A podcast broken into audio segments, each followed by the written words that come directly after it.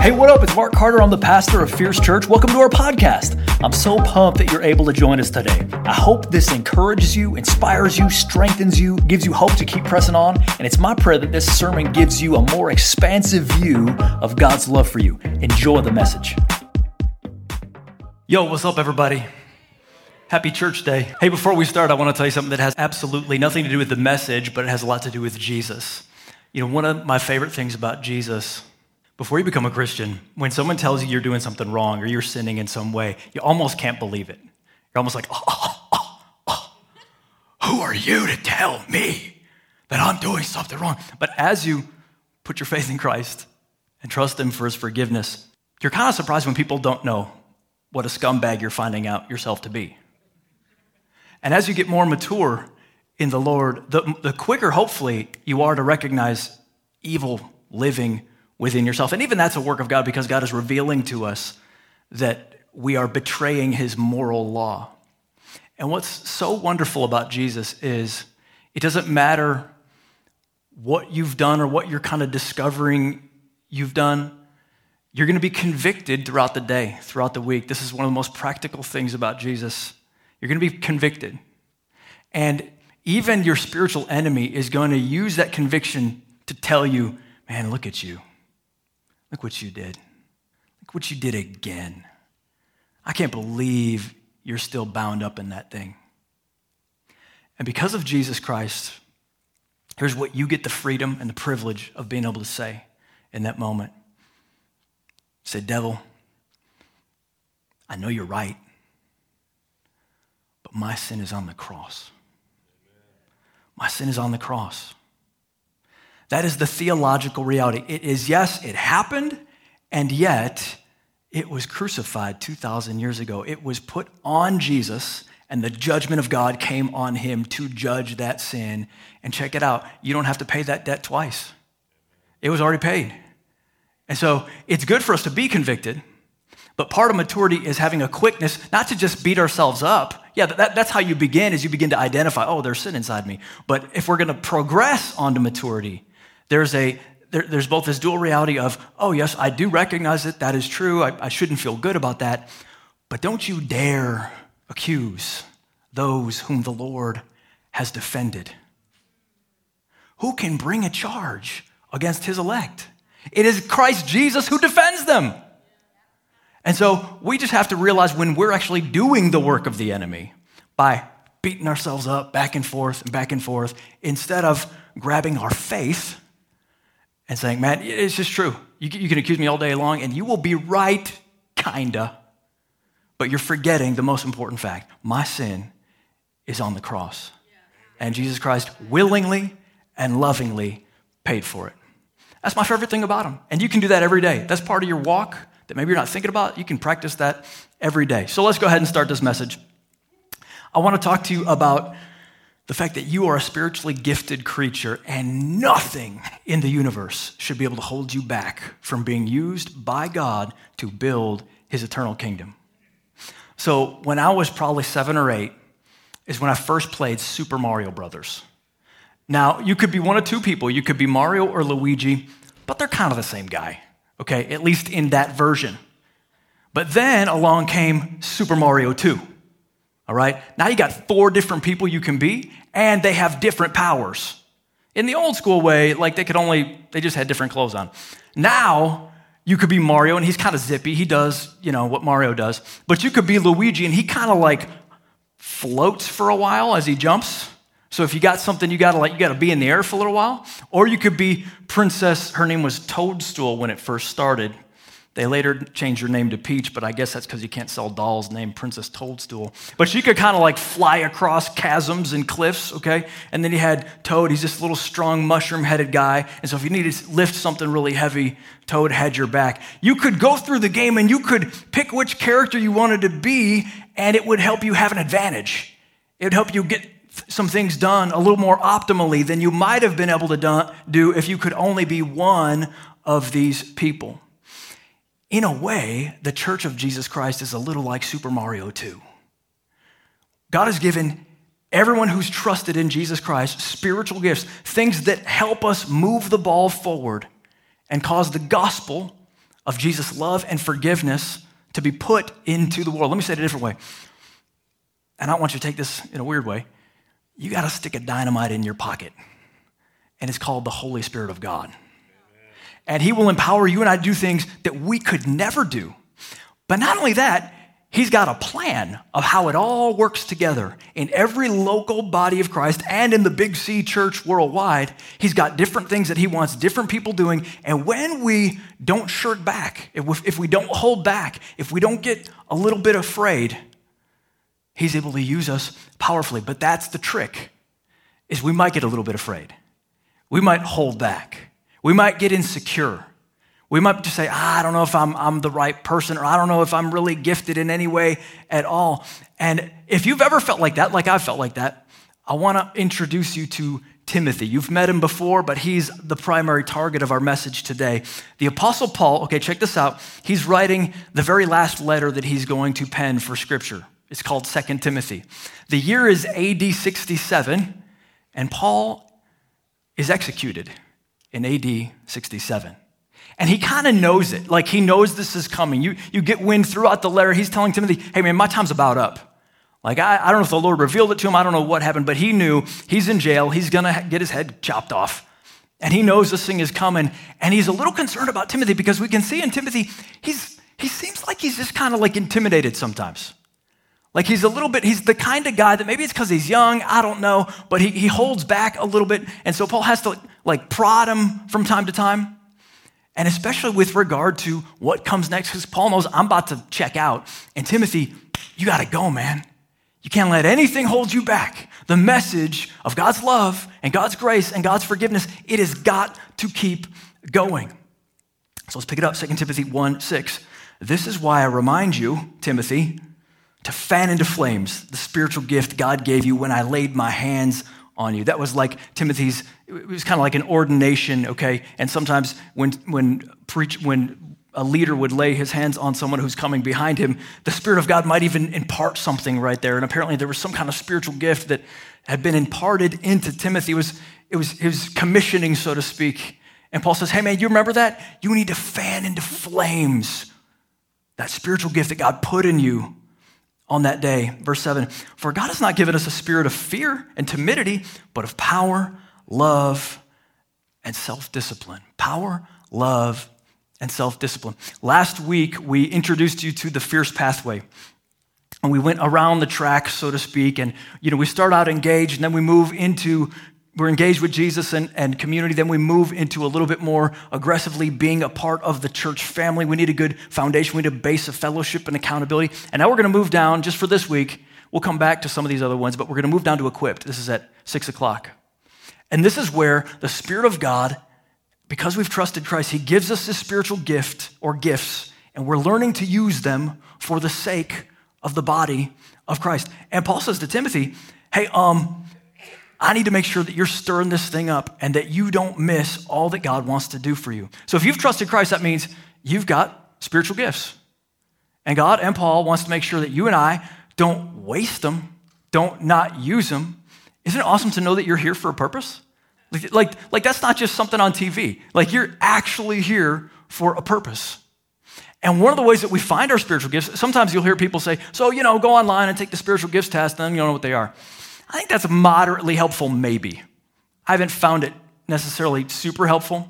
It maybe orients you a little bit to the kinds of things you should do, but here's what really works. Try stuff. You just try stuff. This is how it worked for me. This is how it's worked for a lot of you. You just start doing stuff, and here's how you can tell when it's really a spiritual gift is, number one, people are helped. Like, there's a trail behind you of like, oh, that's helping. That's actually encouraging and building up people and causing the body of Christ to grow. And number two, it points to Jesus Christ. And that's the difference. Because you could do something in the world. You could write hit songs, and they're beautiful, and they're awesome. And yet, if it's not really about building up the body of Christ and pointing to Jesus, it's an awesome natural gift, but it's not the same thing as a spiritual gift. When God gives a spiritual gift, we got to know they're not about us. They're for the sake of the people of God, and always, always, always, somebody say always. It's always about pointing to Jesus. And the way we would misuse that tool is we point to somebody else, or we point to us, or we point to the gift instead of the master who gives it. So he says, Timothy, don't let this thing go out. If you've ever been in charge of the fire pit or the fireplace, you know, sometimes you got to stir that thing up, man. Or you got to move the logs around a little bit, or you got to kick them and try not to burn your shoe. Well, maybe you haven't done that recently because maybe you live in a house or apartment with a furnace, and so you don't really need a fire pit all that much. So I want to give you a little different illustration. When I was playing Super Mario 2 in my basement as a kid, sometimes I would get thirsty, and I would run on up to get some Purplesaurus Rex Kool-Aid, okay? And when I would get my Purplesaurus Rex Kool-Aid, sometimes it'd been a couple days since any of the kids took a swig, okay? So I don't think you can see this super well, but from looking down, you can see that it's a little clearer up at top than it is on the bottom. Some of the Kool-Aid stuff has sunk to the bottom, the Kool-Aid sediment. It's down there. Now, as a kid, if I took a nice glass of kind of watered-down Purplesaurus Rex, I just dumped that stuff right back in. You know what I'm saying? I know there's 4 other kids, and they might have some, but you don't care when you're that age. You just, hey, that's not for me. What you would need to do if you wanted to get the goodness that's down in there, the power and the potency, baby, it's really easy. You just got to stir it up. That's all you got to do. And just stir that thing up. Just stir it up. And suddenly it's got potency and it's got power. And that's what we've got to do with our spiritual gifts. And he says, Timothy, I need you to stir it up. I don't need you to wait for somebody. I don't need you to go to a conference about it. You just decide, I'm going to stir this thing up and I'm going to use it for God's glory. We need to use our spiritual gifts because using is different than having. It's great that you have one, but are you using it? And here's the thing about the Spirit of God. We can either stifle him or we can open that thing up and be like, Spirit of God, you do whatever you want to do with me. We can either quench the Spirit, or we can say, no, I want more. Fill me more. But here's the deal. Some would say, well, when am I going to see the power of God? When you use your spiritual gifts. You want to know a real natural, that's not the only place you'll ever see it, but if you want to know a real natural place that you're going to see the power of God, when you disciplinedly and in a stirred up way, you just start to use your spiritual gifts. And you're going to recognize some things. Wow, God is using this. From time to time, he's going to let you see that. Wow, I feel like this is actually helping people. And when you're really gifted, you start to feel the joy of God. Even if you think, I wish I didn't have this gift. Even so, God doesn't always care what we think about that. He makes a deposit and he's expecting a good return. And so whatever we do, we've got to not let fear hold us back. But there's a few other things that might hold us back. So let's look at them. 4 enemies of a gifted church real fast. We're going fast through this one because we're going to go outside in the hall and look at some stuff in a couple minutes. Enemy number 1 is ignorance. So Timothy is not the only time Paul has talked about spiritual gifts. He spent a lot of the book of 1 Corinthians talking about spiritual gifts, and he recognizes, he says, hey, you Corinthians, you're really gifted. The problem is you're all carnal. Y'all have a lot of gifts. You just misuse them. You make them about yourself, or you make it about a show, or you make it about a pageant in church instead of about Jesus Christ. He says, verse 1, now, dear brothers and sisters, regarding your question about the special abilities the Spirit gives us, I don't want you to misunderstand this. It's not good to not know. Sometimes we would veer away. I don't know about all that spiritual gift stuff. Maybe because you heard something weird or you saw something weird once upon a time. Somebody did something that was out of balance or whatever, but you're like, I don't need that. And Paul says, no, you do. You need this because this is the Holy Ghost dynamite in your pocket. You're going to need to blow hell off some people, and you're going to need this stuff. Ephesians 2:10, for we are God's masterpiece. He has created us anew in Christ Jesus so we can do the good things he planned for us long ago. Have you contemplated that recently? That God has actually planned good things for you to do. Now, that doesn't mean you're going to go cure cancer. It's probably a lot more subtle than that. It's probably the day in and day out of you being faithful to use the gifts you have in the context that you're in. But I like the Message version especially. It says, we neither make nor save ourselves. God does both the making and the saving. He creates each of us by Christ Jesus to join him in the work he does, the good work he has gotten ready for us to do, work we had better be doing. Yikes. Why is this such a big deal? Well, for the Corinthians, they were a very disunified people. And here's the problem with a disunified church, or a church that has pulled back a little bit, is The Church of Jesus Christ is largely how God wants to solve the problems of the world. I'm going to say it again because you're not going to believe it.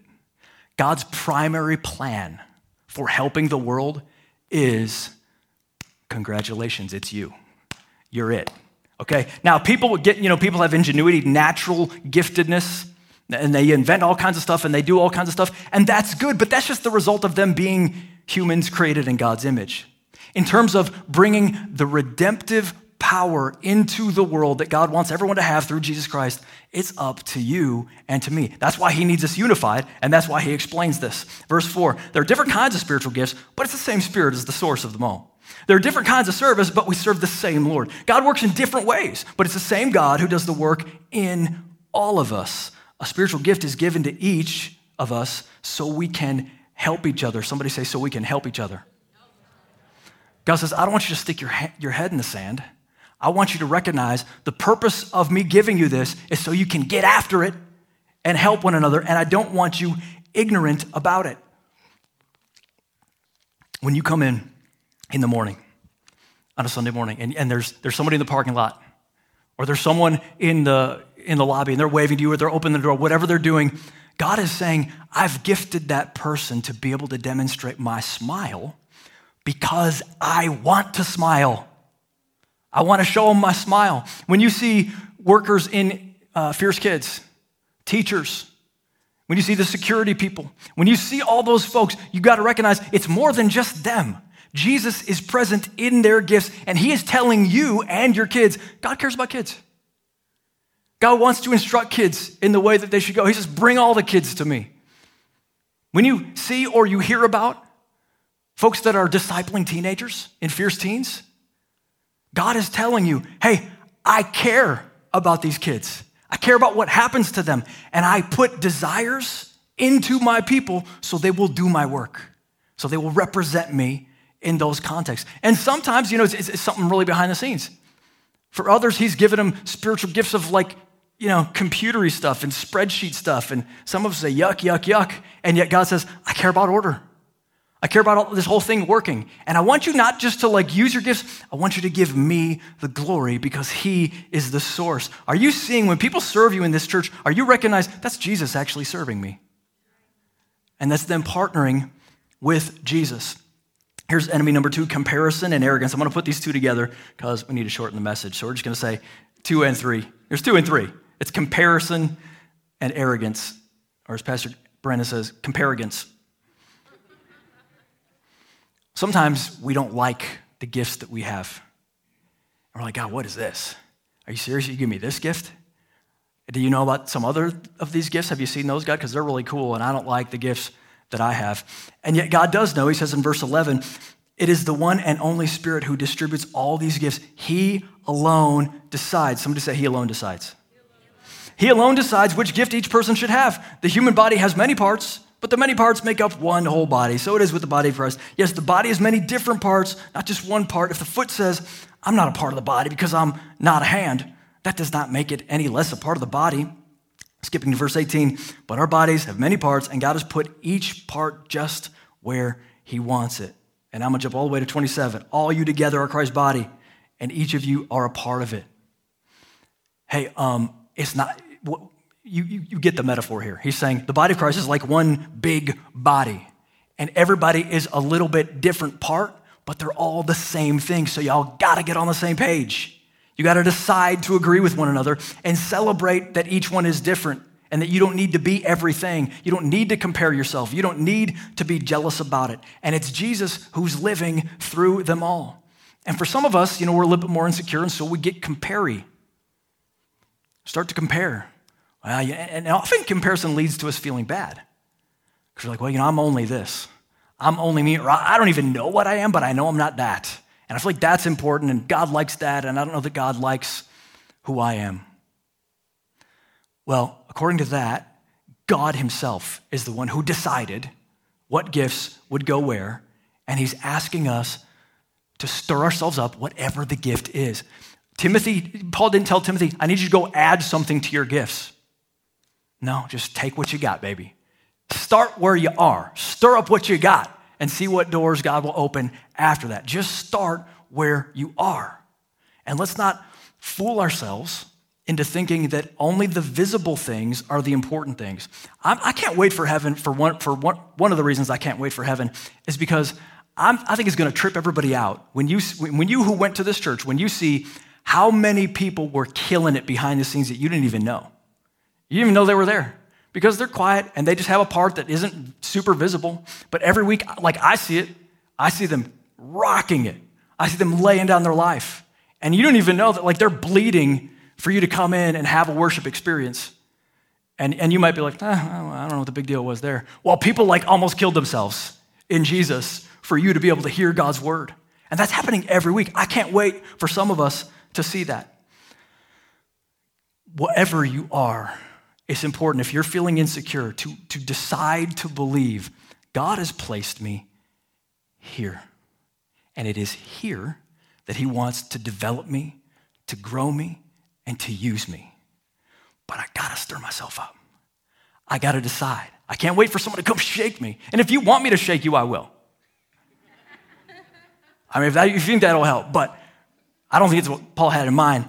We gotta shake ourselves. And another side of that coin is arrogance, though. That's where we kind of think, I can't believe so-and-so gets to do this when I should be doing it. I'm way smarter than them. I'm way better looking. I'm probably way better at it.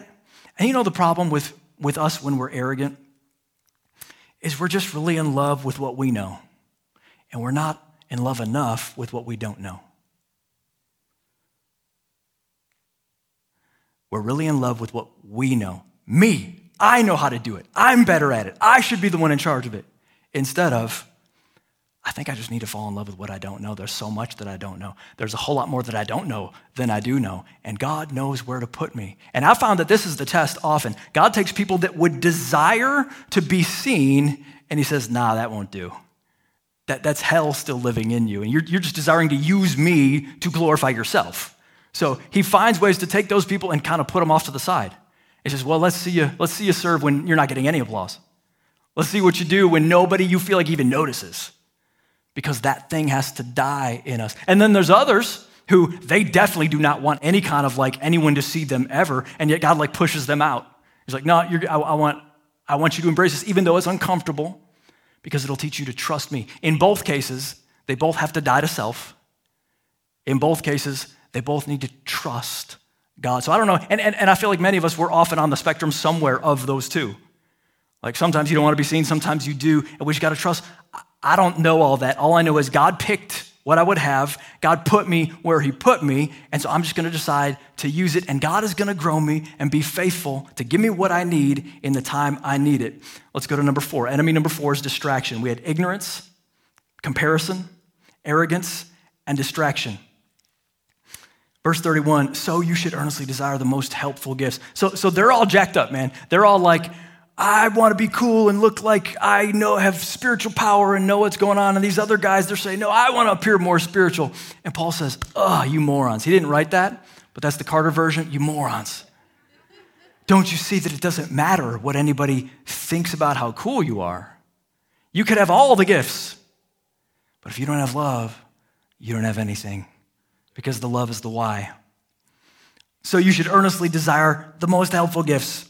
But now let me show you the way of life that is best of all. 1 Corinthians 13:2, if I had the gift of prophecy and I understood all of God's secret plans and possessed all knowledge, and I had faith, such faith that I could move mountains, and it'd be really impressive to everybody, but I didn't love others, I would be nothing. What did he tell Timothy? God's not giving you a spirit of timidity, but of power. We talked about the power, and of love. It's all about love. Let's not forget that the why is love. And I feel like we've got to stir ourselves up for that too and remind ourselves. So if you serve here at Fierce, or you're thinking about serving here at Fierce, you've got to train your brain to keep thinking, the reason I'm doing this is love. The reason I'm doing this is to show people the love of God. So if you're going to serve with Fierce kids, you're thinking, I do like kids, but I need them to see the love of Jesus. That's my why. That's what I want to do. If you're going to serve in Fierce Teens, I want these young people to understand that, like maybe I didn't, the love of Jesus. I need to do love, and that's the right why. If you're going to serve in the back room on spreadsheets, why am I doing all this thing? Because I want people to see the love of Jesus. And sometimes love is the only thing that'll get you through. So I tell myself a little bit. There are times when my perfectionism really jacks up sometimes what God wants to do through me. Because I need it to be just right. I need it to be just perfect, or I'm never going to push record, or I'm never going to start, or I'm just like, this isn't good enough. We got to hold it. We can't move forward with this thing. And it isn't until the Lord convicts me, do it to love people. Don't do it because it's perfect. Don't do it because you feel great about it. Do it because it helps people, and I'm asking you to love them in my name. Give your imperfect so that it can love people. Have you thought about that? Some of you who are jacked up like me, you've got perfectionism. You want it to be perfect. You want it to be so excellent. And it should be excellent because God's an excellent God and we should offer him our excellence. But if it's paralyzing you from moving forward, can you just say, forget the excellence for a minute. People need to be loved. I just need to go as I am. I just need to bring what I got because I know it actually will help people. And I want to love them. See, if we do everything great, and if you even stir yourself up, and then you offer a drink of some delicious Purplesaurus Rex.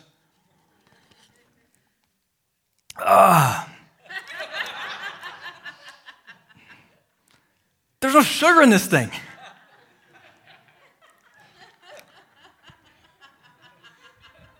That's spiritual gifts without love. It's stirred up. It's potent. It's just not sweet. It's just not good. It's just not what you want to really offer anybody. That's why we need love. We need to go back to the why. Power, love, and self-discipline. So in a few minutes, we're going to invite you. We won't make you go. We won't drag you. But there's different stations out in the lobby that are just set up to show you about some different ministries that are available for you to try out any spiritual gifts that you may or may not know. But before we go out there, I want you to watch this. Now, it's really low res, okay? But it's a clip from an old school movie, Far and Away, Nicole Kidman, Tom Cruise. They're really young, okay? But I want you to watch this clip because there's a spiritual gifts application here. All respect. Sometimes, just like Shannon, I don't know how else to say it, people are just a little prissy. Like, you're just wimpy. You got to get your hands dirty, Shannon. Okay? You got to plunge and scrub. Plunge and scrub. You're going to get your hands dirty. You can't just wait to feel it. You can't, is there a delicate way? No, there isn't. It's supposed to be hard. You follow a man who went up a hill and died on a cross. I don't think he felt particularly good about it. I don't think he waited to feel anything. He just went because it's what had to be done. So can I just lovingly challenge everybody, don't be prissy about this. Don't be prissy. Come on, man. That's not the savior you follow. Let's decide whatever it costs, man, I'm going to get the thing dirty and I'm going to scrub and I'm going to come home sweaty maybe. Occasionally, I'm going to have some bloody nicks. And it's all because my king is worthy of it. Right.